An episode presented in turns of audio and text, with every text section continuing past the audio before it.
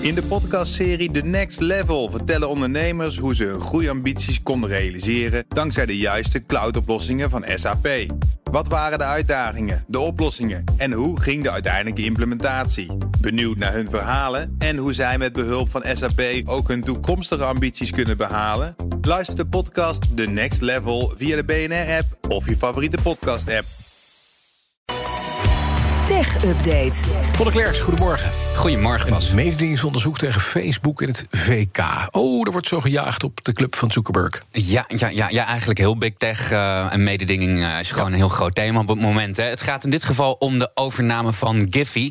Dat is een van de uh, grote platforms voor gifjes online... waar je ze kan maken en ook kan kiezen als je bijvoorbeeld iemand een, een, een DM gifje wil sturen bij je, bij je ja, tikkie. Precies, ja, dan kun je ze daar, daar, daar kun je ze uitzoeken. Mm -hmm. ja, Nu.nl schrijft dat het onderzoek, het vooronderzoek eigenlijk is afgerond... en dat het echte onderzoek nu gaat beginnen. Het CMA, dat is de Britse mededingingsautoriteit, heeft dus tot eind maart om te beslissen of er een reëel risico is dat die overname van Giphy door Facebook leidt tot minder concurrentie. En in dat geval uh, gaan ze stappen ondernemen. Facebook kocht Giphy om het te integreren in Instagram, maar ze hebben altijd volgehouden dat andere platforms zoals TikTok, die het ook gebruiken, ook gebruik kunnen blijven maken van uh, Giphy. Het is nooit echt officieel bekendgemaakt, maar naar schatting heeft Facebook zo'n 400 miljoen dollar betaald voor de nou, platform. Dus we horen dus meer eind maart wat er gebeuren gaat exact. vanuit de Britse mededingingsautoriteiten. Dan naar GameStop. Na de gekte rond dat aandeel richt Reddit zich nu op een oude cryptomunt. Want daar moeten nu al die mensen die uh, gisteren 44% van hun inzet hebben verloren, hun geld maar in stoppen.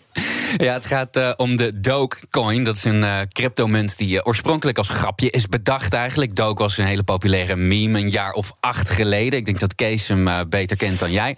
Maar um, dat ja. ging eigenlijk om plaatjes van een, een Shiba Inu hondje. Maar een Reddit-groep die heeft zich nu dus gericht op Dogecoin. Het is niet Wall Street Bets, maar um, een soort crypto-variant daarvan. Ze zijn wel duidelijk geïnspireerd door wat er met GameStop gebruikt.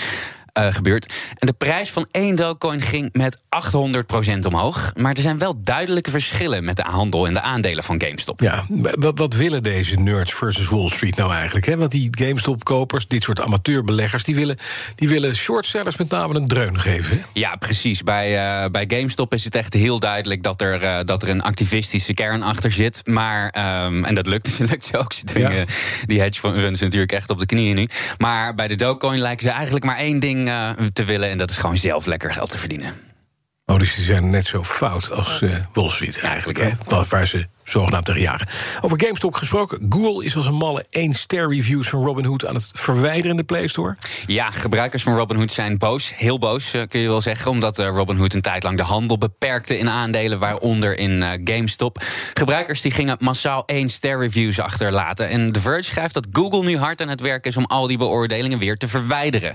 Nadat de gemiddelde rating flink was gekelderd, zit hij nu weer rond de 4 sterren. En waarom doet Google dat? Nou, Google heeft in de Play Store het beleid dat je um, reviews niet mag inzetten uh, op deze manier om dus massaal zeg maar die rating te gaan beïnvloeden. Dat noemen ze misbruik ervan.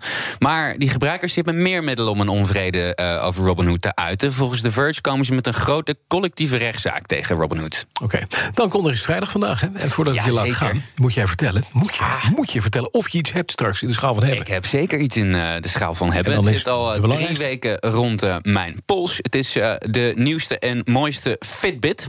Het is, uh, Fitbit kennen we van de fitness trackers. Hè? En dit is eigenlijk een eerste uh, echte poging om een smartwatch te maken.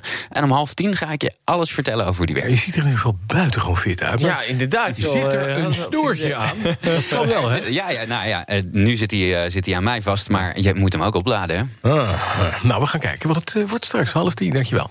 De BNR Tech Update wordt mede mogelijk gemaakt door Lenk. In de podcastserie The Next Level vertellen ondernemers hoe ze hun groeiambities konden realiseren dankzij de juiste cloudoplossingen van SAP. Wat waren de uitdagingen, de oplossingen en hoe ging de uiteindelijke implementatie? Benieuwd naar hun verhalen en hoe zij met behulp van SAP ook hun toekomstige ambities kunnen behalen? Luister de podcast The Next Level via de BNR-app of je favoriete podcast-app.